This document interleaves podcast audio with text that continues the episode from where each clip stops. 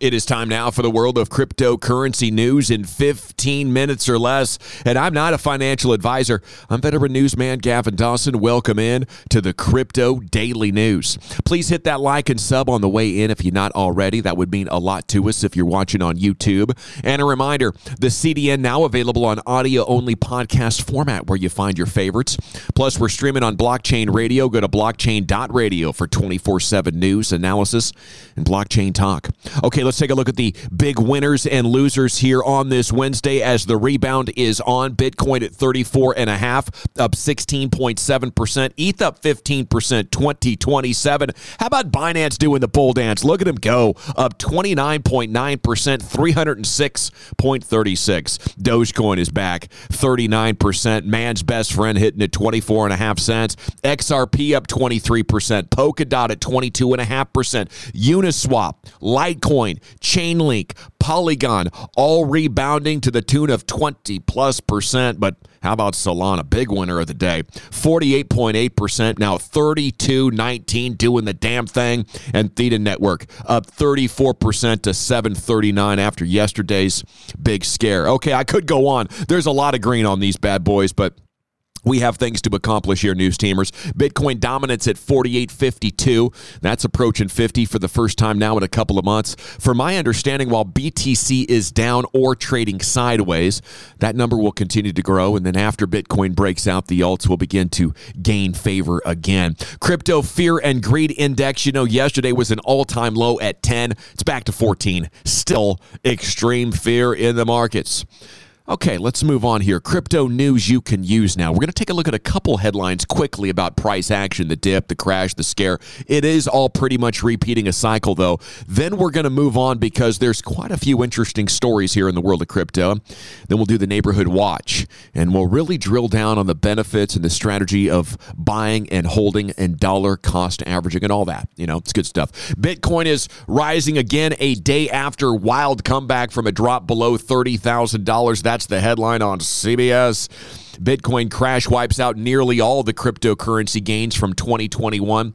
When investing in crypto, it's important to remember volatility is the name of the game says bankrate.com analyst James Royal. Volatility is magnified on the upside and the downside by the fact the price is driven heavily by trader sentiment, and traders can quickly swing from rabid optimism to gloom and doom. Yeah, sound familiar? Call it FUD if you want, but there is no doubt, just look at on crypto Twitter, if BTC falls below 35, the sentiment becomes very bearish.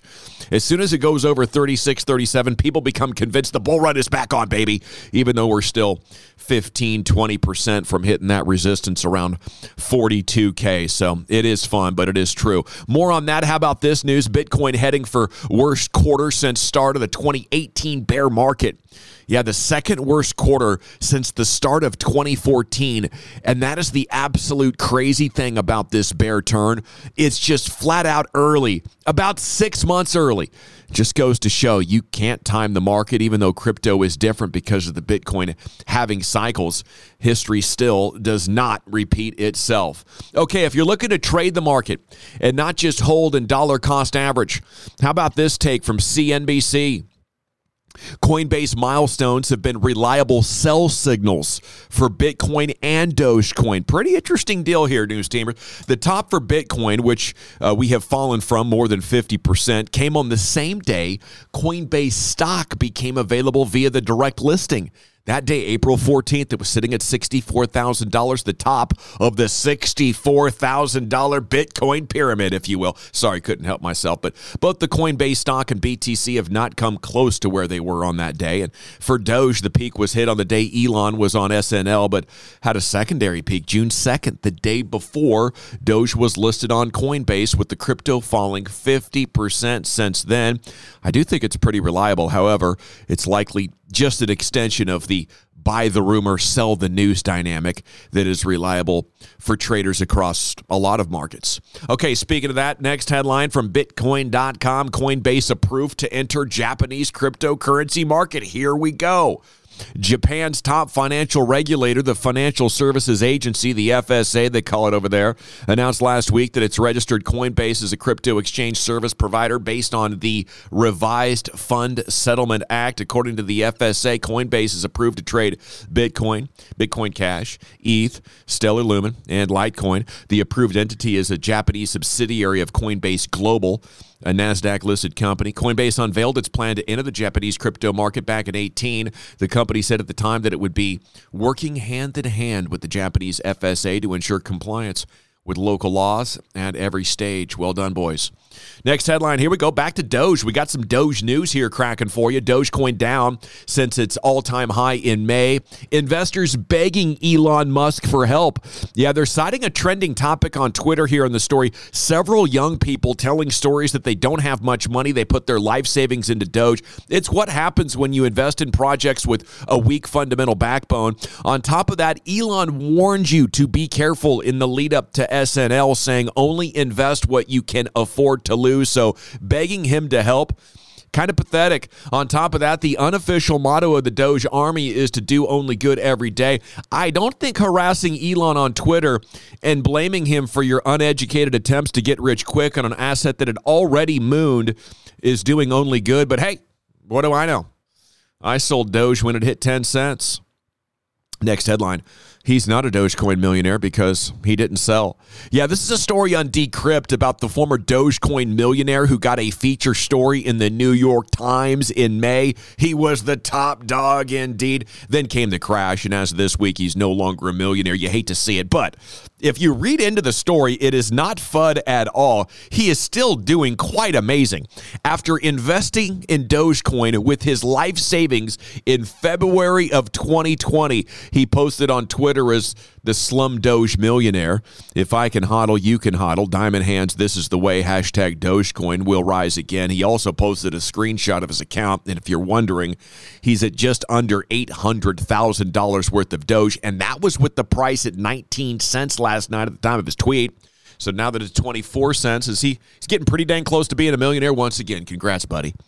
Okay, next headline. War on illegal Bitcoin mining.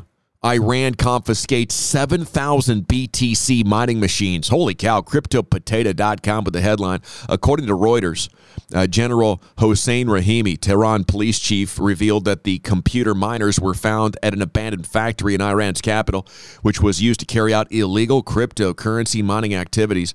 The latest seizure is the largest ever carried out by Iranian authorities. Back in January, the government confiscated over 1,500 unlicensed crypto mining farms.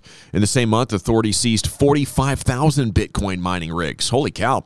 Iran's cheap electricity has seen an influx of Bitcoin miners to the country. A study by Elliptic, a blockchain and crypto analytic firm, showed that Iran accounts for over 4% of Bitcoin mining. Be careful, guys. Okay, the worst crypto article of the day. Here we go, complete FUD, and it's time now to break out the crypto media watchdog. It's really unfortunate. This story is one of in one of the five biggest papers in the country.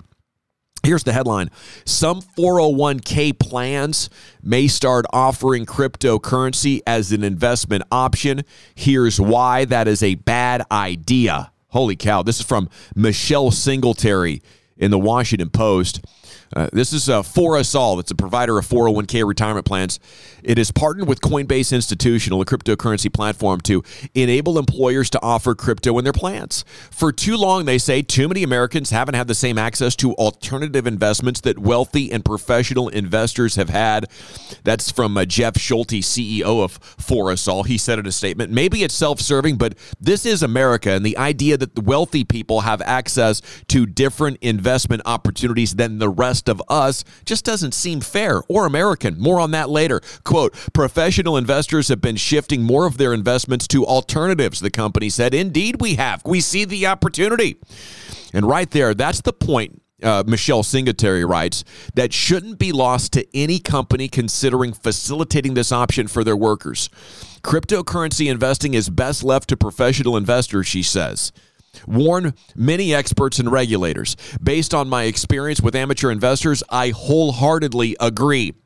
At the risk of setting off the crypto enthusiasts, I think this is a terrible idea, said Christine Benz, Director of Personal Finance for Morningstar. Benz sits on the 401k committee at Morningstar. She said that the company hasn't discussed adding crypto and that she wouldn't recommend it at this point. Well, good news. You have set off crypto enthusiasts, myself included. The writer then goes on to break down four reasons people shouldn't invest in crypto. Number one, there's no reasonable expectation of profit over time. I dare you to take a look at the BTC chart over the last 10 years and say that with a straight face, honey. Number two, many people don't understand the technology. Okay, fair. Many people don't understand how their own car works, but they drive it to work every day and use it to do business. Number three, crypto is extremely volatile. Yeah, maybe it is. There are lots of investments that are volatile. There are lots of risky products in general. None of those are illegal. Number four, non professional investors shouldn't speculate. And I say, why not? Is is this not America? Isn't freedom dominant all, all, all, over our founding documents and in our supposed cultural norms? Who even imagines the possibility that in America, anybody else can decide what is in my best interest and how our lives should be lived? And if I do spend money and lose money on crypto, how is that any worse than the rabid and passionate consumerism that has infected our economy? It's patently offensive to my American sensibilities, but hey, I'm just a newsman. Let's carry on.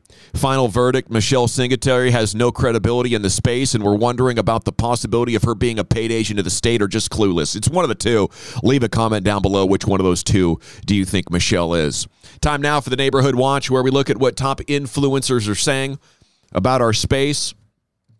Usually we give you a variety pack of what people are saying, but today we're going to focus on the account of Bitcoin podcaster Anthony Pompliano because I think his words can provide peace of mind for many of you out there. And if you're new into the space, it's perspective people need to hear more of. Okay. He set off an 11 tweet thread as BTC dropped below 30 on Tuesday morning. I'll give you some of the highlights, okay? Here's his strategy as the price was plummeting. Bitcoin's under 30.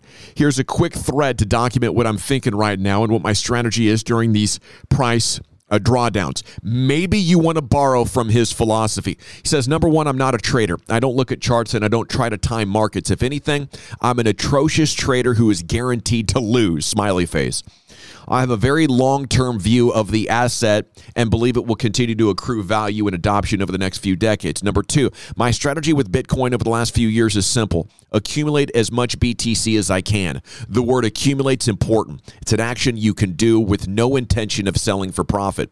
Number three, the idea has always been to dollar cost average into Bitcoin. For those that don't know what it is, I basically buy BTC on a periodic basis without caring what the price is. Sometimes I buy when it's high, sometimes when I buy it's low. Uh, the dollar cost average strategy relies on the idea that time in the market is more important than timing the market. It's historically been true in Bitcoin. The asset has an annual compound growth rate of over 100% throughout the last decade. Number five, when the price of Bitcoin falls, which it's been doing for the last few weeks, I try to speed up the frequency of my dollar cost averaging. Given my oversized exposure to the asset, this isn't always easy, but I do my best and spend most of my time trying to find more money. I don't care about the short term price movement of Bitcoin after I buy it. Remember, I'm not a trader. I buy the asset and tell myself that I'm going to hand it to my grandchildren one day. As Warren Buffett famously says, our favorite holding period is forever. Number seven, the key to investing in a volatile asset like Bitcoin is that you have to size your portfolio allocation correctly. Don't invest money you'll need for daily expenses or money that you can't afford to lose. Markets are volatile. Long term investing means long term. And uh, number eight, a key reason why I take the long term holding strategy to the extreme is for emotional control and peace of mind. Something I hope can give new investors, new traders, an, an option to look at. He says it's easy to stomach wild price swings when you know you're handing the asset to your grandchildren. Fear and greed are very real. Insulate yourself from them. I know these times can be very stressful, so I wanted to pass along the tweets of Anthony Pompliano, possibly something you want to implement and create a little bit more peace in your investing career. Now, I, I do think that the first one and the most important thing is to divide decide on an investment strategy. Buying, holding, dollar cost averaging is for 99% of us the best way to go, flat out. And it's incredibly liberating because trading can take a ton of work and stress. And many people, especially if you have another career, flat out aren't built for it. That's myself included. Okay. Cheers to you if you made it to the end of this. Cold beer coming right up for you. Salute. Let's crack them, baby. All right. The Crypto Daily News now available in audio only podcast format. Remember, none of the preceding message is financial advice. It's just news and maybe a little opinion. Until tomorrow, for the GD Crypto News team covering the world of crypto one Satoshi at a time, I'm Gavin Dawson.